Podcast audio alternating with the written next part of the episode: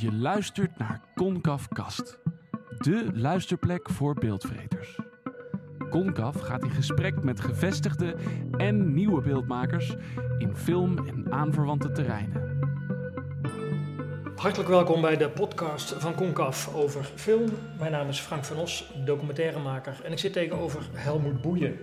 Helmoet schreef 1200 artikelen over documentaires. Hij is een ongelooflijke veelkijker, heeft er misschien wel 10.000 gekeken. Helmoet, welkom. Dankjewel. Wat is de mooiste documentaire die je gezien hebt? Ja, dat is, dat, eh, dat is zo'n vraag als van welk van je kinderen hou je het meeste. Ehm, daar zal ik ook nooit antwoord op geven.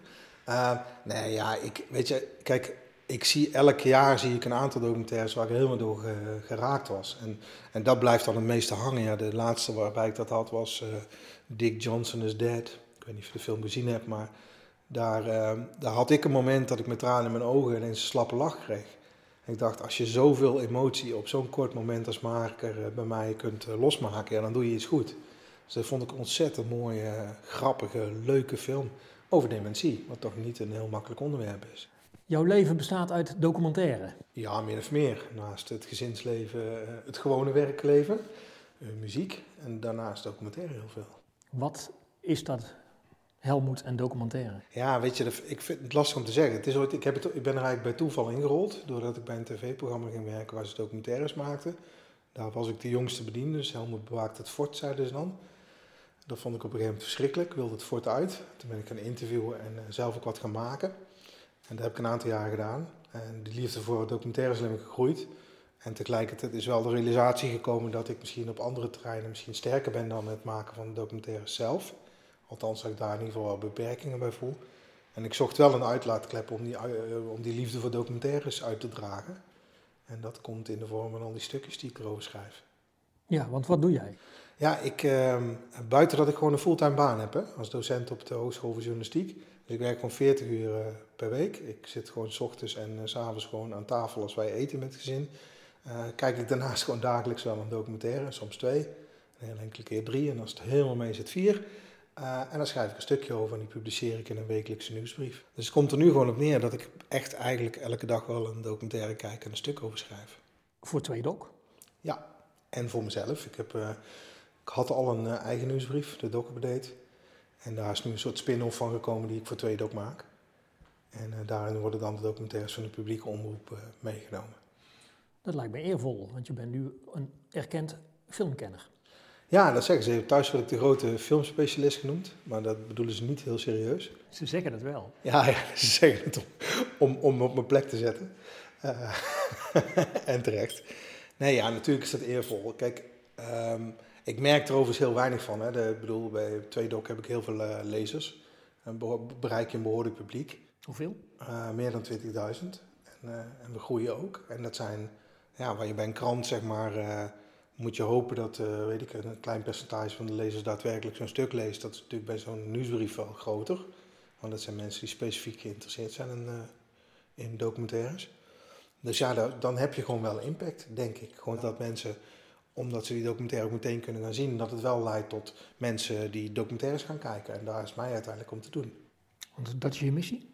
Ja, weet je, het is, het is, weet je, ik was vroeger popjournalist. Toen eh, viel ik iedereen lastig met de muziek die ik mooi vond. Dat doe ik overigens nog steeds. En nu doe ik, doe ik dat ook met documentaires. En daar is zo'n eh, nieuwsbrief een heel mooi platform voor. Omdat je ja, direct bij mensen thuis komt in hun mailbox. En dat zie je ook. eh, als ik op Twitter iets zet, dan eh, krijg je nauwelijks respons. Maar bij zo'n nieuwsbrief, daar, ja, daar kom je echt bij mensen binnen. Ze hebben jou je e-mailadres gegeven. En eh, dan merk je ook aan de respons dat dat binnenkomt. Dus dat zie ik wel als mijn missie, ja. Maar kan je die dan beschrijven, jouw missie? Of misschien ben je zelfs wel een missionaris? Ja, ja, kijk, je hebt de persoonlijke missie. Dat is gewoon, ik, ik, ik wil naast mijn werk ook iets creatiefs doen.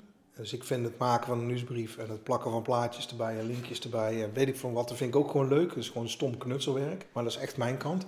En de andere kant is dat je de documentaire die vaak alleen maar op festivals of aan de randen van de nacht te zien was, dat je die naar een ander publiek brengt, naar een groter publiek. Want ik denk dat er best veel mensen zijn die documentaires interessant kunnen vinden. En ik denk ook dat documentaires wel een waardevolle bijdrage kunnen leveren. Omdat het bij uitstek eh documentaire medium is wat een empathisch medium is. Waarbij je een kijkje de wereld van een ander kunt krijgen en misschien ook wel wat begrip ervoor kunt krijgen. Als je naar een van die Syrië-films zoals voor Sama of de Cave hebt gekeken, dan wordt het toch wel verdomd moeilijk om nog een heel makkelijke mening over Syrische vluchtelingen te hebben. Dus dat zie ik wel als een soort van missie. En mijn bijdrage daarin is vrij beperkt. Ik ben een soort van uh, postbode die, uh, die de brieven rondbrengt van welke documentaires er nu weer uit zijn. Ik vraag me soms af hoe lang ik dat vol kan houden, want ik doe het natuurlijk bovenop een fulltime baan. Maar ik denk dat ik het doe en dat het me lukt omdat ik die fulltime baan heb. Ik ben wezen wel een introvert iemand, denk ik. En ik moet bijkomen van een dag werken met allerlei mensen. En als je in het onderwijs werkt, dan uh, ben je voortdurend in contact met allerlei mensen. En ik heb gemerkt dat het voor mij heel goed werkt om op een kamertje ergens te gaan zitten en iets te kijken en er een stukje over te tikken en dan het gevoel te hebben dat je iets gemaakt hebt. En dat helpt mij om los te komen van de dag. Dus ik kan om 11 uur nog een documentaire aanzetten, s'avonds. En dan een stukje over schrijven. En dan voldaan naar bed gaan. Niet uh, overwerkt of weet ik wat, maar juist ontspannen. En je vrouw kent je nog dan? Ja. Ja, maar wij zien elkaar heel veel. Kijk, als ik er een heel druk sociaal leven op na zou houden, buiten mijn eigen huis, dan dat zou uh, moeilijk te combineren zijn, denk ik. Ik heb verder een volstrekt normaal leven, volgens mij. Alleen, ja, ik ben niet iemand die uh, twee uur rustig op de bank gaat zitten en niks doen. Ja, zo ben ik niet. En ik ben als ik iemand, als ik op de bus sta te wachten, dan sta ik uh, iets te doen. Dan ben ik over een stukje aan het corrigeren of een documentaire aan het kijken. Als je op de bus staat te wachten, zit je een documentaire te kijken? Ja, ik ga naar het werk toe en ik loop naar de bushalte. Vaak met mijn iPad voor me met een, uh, een documentaire in de bus en in de trein kijk ik. En als ik aankom, dan heb ik... Ik heb soms als ik aankom op mijn werk al een documentaire gezien. Koptelefoon op, heerlijk. Moet verschrikkelijk zijn voor jou, Frank, als maker. Hè, dat jij er niets gemaakt hebt wat ik dan op de bushalte zat te kijken. nou nee, ik vind het meer fascinerend dat je op die manier de concentratie op kan brengen. Ja, ik ben helemaal weg. We hadden het net over Dick Johnson is Dead. Uh, gaat over een vader die gaat overlijden. is een film over deepfake th therapy. Zei jij, ik praat wel eens met mijn eigen vader. Ja. Hebben die twee iets met elkaar te maken? Oh, ongetwijfeld, ja. Ja, weet je, ja, ja je, je ouders die, uh, die bepalen natuurlijk voor een groot deel wie, uh, wie je bent. En bij mij is een van de twee nog in leven. Dus die andere, ja, die, die heeft een soort belang gekregen omdat hij er uh, tussenuit geknepen is. En mijn vader was ook wel iemand die, uh, ja, dat was wel een specifiek iemand waar ik ook wel van mezelf dingen in herken. Zoals? Mijn vader was wel een soort buitenbeentje in mijn hele familie. En ik denk dat ik degene ben die daar het meest op lijkt. Dus ik snap ook wel het gevoel wat hij had, dat hij niet, uh, zich niet thuis voelde op de plek waar hij was. Dat herken ik ook wel, denk ik. Uh, zij zijn in 2010 gescheiden. Dus toen was ik, uh, ik zou zeggen 28, maar uh, in werkelijkheid 41. Dat is wel gek, die leeftijd, of niet? Ja, daar kwam als een donderslag bij helder heen. Want terwijl ik natuurlijk al wist dat die, dat huwelijk... al, dat was geen verrassing voor mij dat dat geen oase van geluk was. En mijn vader bleef redelijk ongelukkig, maar daar was hij ook met mijn moeder waarschijnlijk ook geweest. Hij was het al? Ja, nou ja dat, is, dat is de treurige conclusie, maar dat is wel zo, ja. Had hij wel een abonnement genomen op je nieuwsbrief? Jawel, maar dan, en, en ik denk ook, in tegenstelling tot mijn moeder, die ook meteen een abonnement genomen had. En, en uh, na drie maanden zei: Wat is dat eigenlijk? Wat ik elke maandagochtend in de mailbox krijg. dus die, heeft, die zei ook bij: Oh, die gooi ik al meteen weg. Ik denk dat mijn, uh, mijn vader hem wel gelezen zou hebben. En begrepen zou hebben. Ja. Nee, ik denk, bedoel, mijn, mijn vader uh, heeft mij de liefde voor muziek, film en boeken wel bijgebracht. Dus ik denk wel, ja, ik denk dat hij wel trots op mij zou zijn geweest. maar dat hij dat waarschijnlijk nooit gezegd zou hebben. hij zou het niet gezegd hebben? Nee, dat vermoed ik van niet, nee. Je geeft ook les. Ja. Over documentaire en over journalistiek? Ja. Ik uh, doe met twee collega's een uh, project dat heet Mino Audiovisual Storytelling. Dat is een uh, project wat voor alle HBO-studenten van Nederland toegankelijk is. En daarin maken studenten kennis met portretten en documentaires. Dus het is ook echt nadrukkelijk kennis maken. Heel veel studenten zeggen dat ze later documentairemaker willen worden, maar blijken in de praktijk nog nauwelijks een documentaire gezien te hebben. En dat gaan we in ieder geval wel doen en ze gaan maar dingen maken. En hopelijk uh, kunnen we iets van liefde overbrengen voor, uh, voor, het, voor het vak. En wat is dan je belangrijkste les die jij ze leert? Ik, denk dat je vooral moet weten waar het verhaal zit. En dat verhaal moet je ook heel scherp voor jezelf houden. En het is best raar, want ik heb uh, ten opzichte van ego-documentaires altijd een beetje een ambivalente houding. Van uh, waarom moet iemand zijn persoonlijke verhaal nou nodig vertellen? Maar ik merk dat bij studenten wel vaak die kant nog opsturen. Als ze met soms een thema komen, dan denk ik, ja, maar jij, jij wilt eigenlijk gewoon iets kwijt voor je, over je eigen leven. En dan vind, ik, dan vind ik overigens ook dat dat binnen studiecontext ook nog heel erg geoorloofd is. Ga maar een keer iets maken over, je overleden vader. Weet je. Richt maar nou een monumentje op. Prachtig, moet je vooral doen. En dat overstijgt dan wat je bij ons aan het doen bent. Dat is gewoon iets wat voor jou belangrijk is. En ik merk dat ik die kant nog dan soms opstuur. Als ik het gevoel krijg dat het daar zit. Maar vooral, weet je wel, je moet inspireren. En je moet vooral niet in de weg lopen. En je moet uh, ja, proberen iets van je liefde voor het vak mee te geven. En dan, dan kom je een heel eind, weet je wel. Jij kijkt natuurlijk heel erg veel. Dat is van invloed op jouw docentschap? Ja, absoluut. Het, het, het feit dat ik uh, dit doe, dat heeft natuurlijk heel veel effect op wat ik op school doe. Uh, in de gasten die we uitnodigen, de films die we gezamenlijk gaan bekijken, uh, de voorbeelden die ik kan geven. Want ik geef les, maar de driekwart van die les bestaat vaak uit voorbeelden laten zien hè, van openingsscènes. Of hoe maak je nou een parallelmontage of dat soort dingen. En dat is allemaal natuurlijk op een redelijk elementair niveau, omdat je ja, de studenten kunnen in vijf maanden uh, het nodige tot zich nemen, maar dat blijft natuurlijk gewoon een soort basiscursus. Maar daar zit dat, wat ik met documentaires in mijn vrije tijd doe, natuurlijk op alle mogelijke manieren uh, zit daarin verweven. En dan heb je zelf gemaakt. Ja. zeg maar tot tien jaar geleden ongeveer, acht jaar geleden, ja. ben je gestopt. Ja, ik ben gestopt. Ik ben altijd, de, maar dat zie je achteraf veel beter dan destijds. Ik ben een soort gemankeerde documentairemaker in de zin van dat ik uh, jaren bij Omroep Brabant heb gewerkt, daarvoor bij de VPRO-televisie. En ik ben dus eigenlijk opgevoed, je zou kunnen zeggen verpest, door het feit dat je bij een omroep te horen krijgt, je moet een portret van 20 minuten maken en daar heb je twee draaidagen voor. En dat is helemaal mijn modus operandi geworden. Ik begreep ook nooit waarom je zo'n enorme budgetten nodig had om sommige dingen te maken. Ik heb mij maar gewoon een camera en ik ga filmen en ik maak het wel. En dat klopt tot op zekere hoogte. Dat klopt dat denk ik ook wel. Ik vraag me ook af of de Nederlandse financieringssystematiek altijd aansluit bij alle soorten films die je wilt maken. Maar goed, als je zo opereert zoals ik, dan, dan lever je iets af wat nooit topniveau is. Dat is nooit iets waar een artistieke visie helemaal goed in is uitgewerkt. Uh, daar ben ik ook niet zo van, denk ik eerlijk gezegd. Ik, ben, kan heel goed iemand helpen bij het ontwikkelen van een artistieke visie. Maar ik denk, als ik erop terugkijk, heb ik hem zelf denk ik onvoldoende. Mijn laatste twee projecten zijn eigenlijk op zo'n in, in de subsidieaanvraagfase gestrand. En dan heb je heel veel tijd in iets gestoken, uh, wat uiteindelijk op niks uitloopt. Dus uh, toen kwam ik tot de conclusie, in combinatie met de fulltime baan moet je dat gewoon niet doen. Welke film die je gemaakt hebt, ben je het meest trots op? Nou, ik denk wat, wat het beste gelukt is, is Theo en Smeenk waarschijnlijk. Ik heb een portret gemaakt van uh, het cabaretduo waar Hans Theo oorspronkelijk deel van uitmaakte. En uh, Roland Smeenk was de andere partner, die is omgekomen bij een auto-ongeluk na een voorstelling van hen. En dat is, ja, dat is zo simpel als mijn kan. Dat is gewoon twee interviewtjes met wat archiefmateriaal. Twee interviews? Ja, het is gewoon een interview met Hans Steeuwen en met de, va of met de moeder van, uh, van Roland uh, Smeek.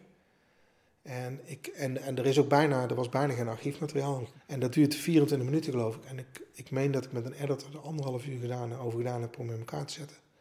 Omdat ik het gevoel, ik had hem voorgemonteerd en ik had gewoon het gevoel, ja, je hebt, je hebt niet zoveel mogelijkheden met twee interviews en, uh, en, en, en, wat, drie, vier liedjes en, uh, en twee sketches, bij wijze van spreken, veel meer was er niet. Mm -hmm.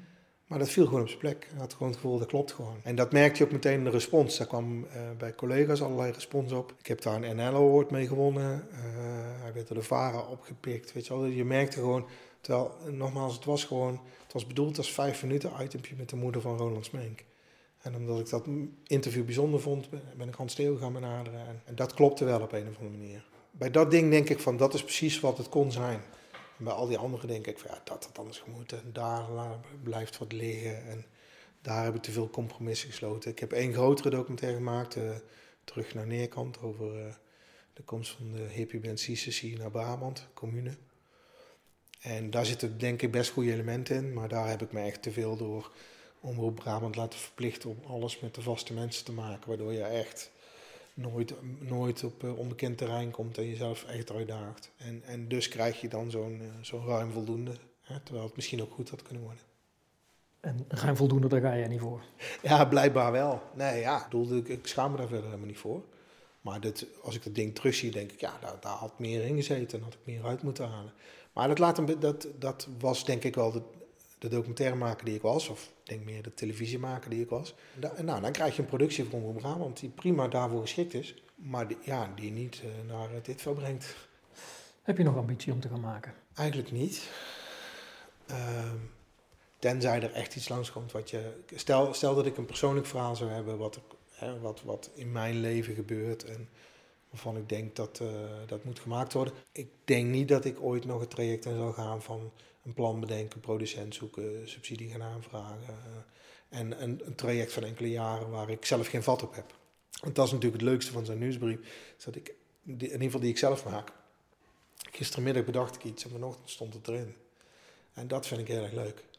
En ik bedoel, het is voor mij echt een hobby. Dus op het moment dat het niet meer leuk is, dan stop ik gewoon mee. En waar eindigt dit? Ja, in de kist, denk ik. Maar net daarvoor, wat is je ambitie? nee, ja, er is eigenlijk geen ambitie. Nee, ja, weet je, alles kijken wat mooi is. Dus je wordt een beetje betaald om gewoon je hobby te doen? Ja, zo voelt het wel. Ja, ja. Nee, kijk, het houdt denk ik wel een keer op. De vraag is hoe lang je dit moet doen. Ik ben popjournalist geweest en toen had ik op een gegeven moment 25 nieuwe cd's in de week die ik moest luisteren. Ja, daar gaat op een gegeven moment gewoon de lol vanaf.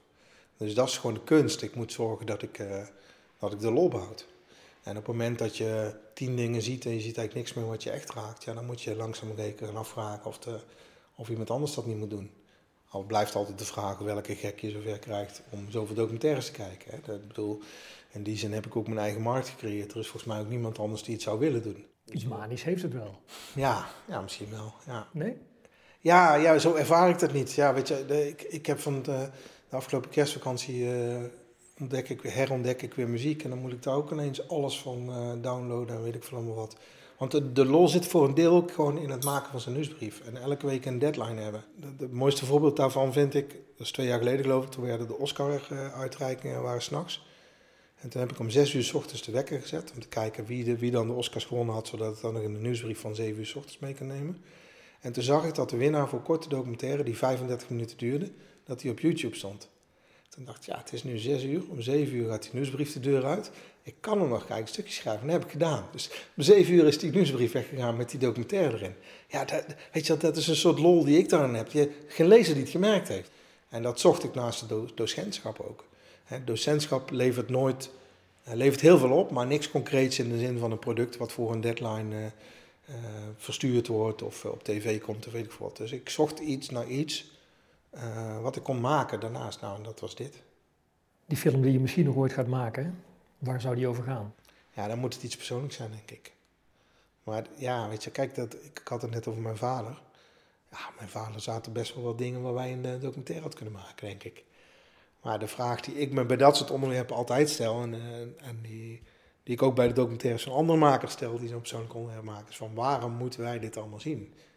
En waarom wil je dit delen met, uh, met andere mensen? En soms ook waarom moet jij jouw familieleden of directe verwanten met iets confronteren terwijl jij de camera bij je hebt en jij de montage kunt doen? En uh, hoe ver is dat en, en waarom moet dat eigenlijk?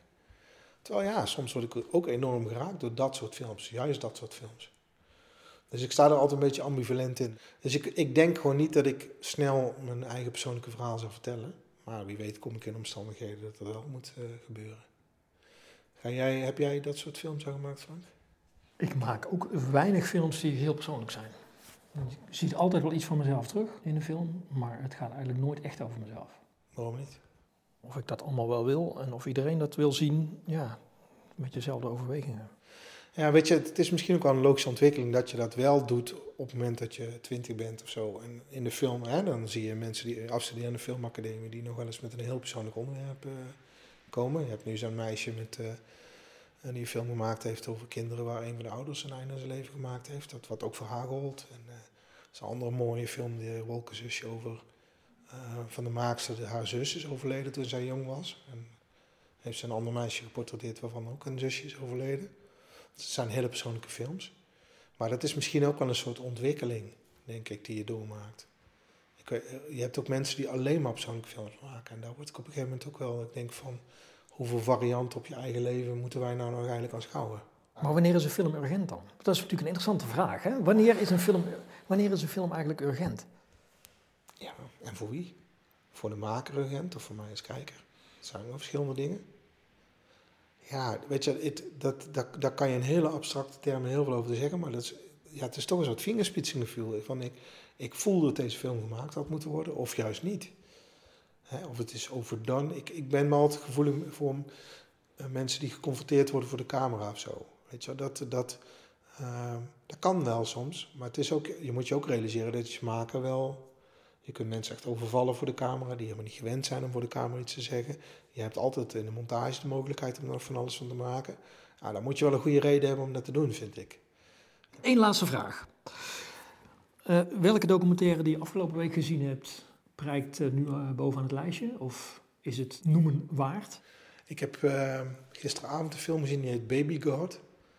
En dat vond ik wel een mooie film. Die gaat over een, een fertiliteitsarts uit Amerika. Ehm, die vrouwen met zijn eigen sperma bleek te hebben geïnsemineerd, zonder dat zij dat wisten. En dat vond ik nogal saillant, omdat er in Nederland een documentaire gemaakt is, die heet Het Zaad van Kabaat. Dat was een afstudeerfilm voor de filmacademie, maar daar komt nu een andere versie van, die op het Sundance Filmfestival in première gaat. Dus als driedelige serie volgens mij. Uh, dus dat is een heel prominente plek en uh, een film waar veel van verwacht wordt. Ik dacht, hey, hetzelfde thema is net al in Amerika door uh, ook al op een behoorlijke aardige manier gedaan. En die arts ging nog wel wat verder dan alleen maar vrouwen insemineren met met zijn sperma zonder dat hij dat beweerde. Maar was zelfs op een gegeven moment een meisje wat in ieder geval vrij stellig beweerde dat ze nooit seksueel contact had gehad en toch uh, zwanger bleek te zijn. En ook niet om een vruchtbaarheidsonderzoek bij hem was gekomen. Dus daar had hij op een of andere manier uh, tijdens een ander onderzoek sperma van zichzelf toegediend om een kindje te krijgen. Dus dat vond ik, ja, nou, dat blijft wel even bij zo'n verhaal. Die heb ik gisteren gekeken. Klinkt een beetje als ramptoerisme. ja, ja, dat is het ook. Nee, ja, maar, dan moet, dat, maar daar ben ik ook een beetje. Er zit ook een soort sensatiezucht in. Daar moet ik ook mee opletten, denk ik. En ik, uh, ik denk ook, als ik, ik heb niet de gemiddelde smaak voor een documentaire liefhebber, denk ik. In de zin van dat de meeste documentaire liefhebbers, die hebben toch eerder een arthouse insteek dan een Hollywood insteek. En ik denk dat mijn achtergrond eerder Hollywood dan arthouse is. Dus ik ben aan de popiopie kant voor de documentaire liefhebbers. Maar dat vind ik ook wel interessant, want de meeste media die over documentaires schrijven, die schrijven daar natuurlijk denk ik wel over gericht op, op, op het arthouse publiek. Filmkranten zo, die, hè, dat zijn stukken waarvan ik steeds denk, knap te geschreven, ik wou dat ik ze zo kon schrijven. Maar dat zijn niet stukken die mijn moeder ook zou lezen. Dat is mijn moeder niet zo goed voorbeeld, want die gooit ook mijn nieuwsbrief uh, steeds de deur uit. Maar ik schrijf wel voor mijn moeder in wezen, voor dat soort mensen. Hè. Ik hoop ook dat iemand die van nature niet elke documentaire kijkt, dat die naar documentaires gaat kijken. En daarom vind ik ook die documentaires die bijvoorbeeld Caro en CV uitzendt, dat zijn ook gewoon, dat zijn misschien de minder artistiek verantwoorde documentaires, maar dat zijn wel films over actuele maatschappelijke onderwerpen die ons aangaan. En die, die, die moet je ook onder aandacht brengen, denk ik. En uh, nou ja, zo heb je elk jaar wel weer een aantal films. Ik merk dat ik de laatste tijd ook wel gevoelig ben voor leuke films. Maar ja, af en toe moet je toch ook alweer gewoon gigantisch voor je kanus geslagen worden door een film, denk ik. Ik denk dat dat gewoon ook heel waardevol is. Uh, dat viel me op, ja. Dat je schrijft uh, dat je eigenlijk wat lichtere films de laatste tijd uh, uitlicht. Vind je de documentaires te zwaar zijn? Nee, dat vind ik niet. Ik vind niet dat documentaires te zwaar zijn. Alleen als je ze in zo'n hoeveelheid als ik tot, tot je neemt, ja, dan wordt het soms misschien wel een beetje te veel. Maar ik denk juist in het, in het aanbod wat er verder is op, televisiegebied, dat het goed is als mensen ook eens een keer een serieuze, zware onderwerp, onderwerp voor hun kiezen krijgen. Maar goed, als je tien documentaires in een week kijkt, ja, dan vind je het misschien wel een keer fijn als er ergens aan het eind van de tunnel ook wat licht gloort uh, bij een van die films. Hè, dan, dan wil je niet uh, drie weken lang uh, in, in een of andere hellhole in Syrië verblijven. Je kan ook minder films kijken. Ja, dat zou kunnen. Dat is best moeilijk. Heb jij nog een gewone blik op de wereld? Of is dat inmiddels compleet verknipt en vertekend door alle excessen die je in die documentaires ziet. Ja, ongetwijfeld. Maar uh, ik, heb ook wel in mijn ziel, denk ik, in, in, in dat opzicht. Maar weet je, ik, ik, sta gewoon in, in ik stap daar gewoon in mijn fiets en ik sta op hetzelfde stoplicht als iedereen, weet je wel. Dus ik bedoel, ik geloof niet dat ik wezenlijk anders naar de wereld kijk dan andere mensen. Het is wel zo dat je, bedoel, je, je bouwt een soort algemene kennis over, over de meest rare onderwerpen op. En, en daar heb je wel iets aan of zo. Ik bedoel, ik vind het wel interessant om te weten dat op sommige plekken in de wereld dingen anders gaan dan bij ons. En dat het ook niet per definitie slechter is. Dus dat vind ik ook echt waardevol. En in die zin is ja, documentaire is bij uitstek het empathische medium. op het moment dat je echt min of meer anderhalf uur in iets verdiept hebt, ja, dan weet je er wel iets meer van dan alleen de headlines. En dan kom je niet weg met domme one-liners. Dankjewel man. Ja. Wil je nog koffie? Uh, ja, dat is maar een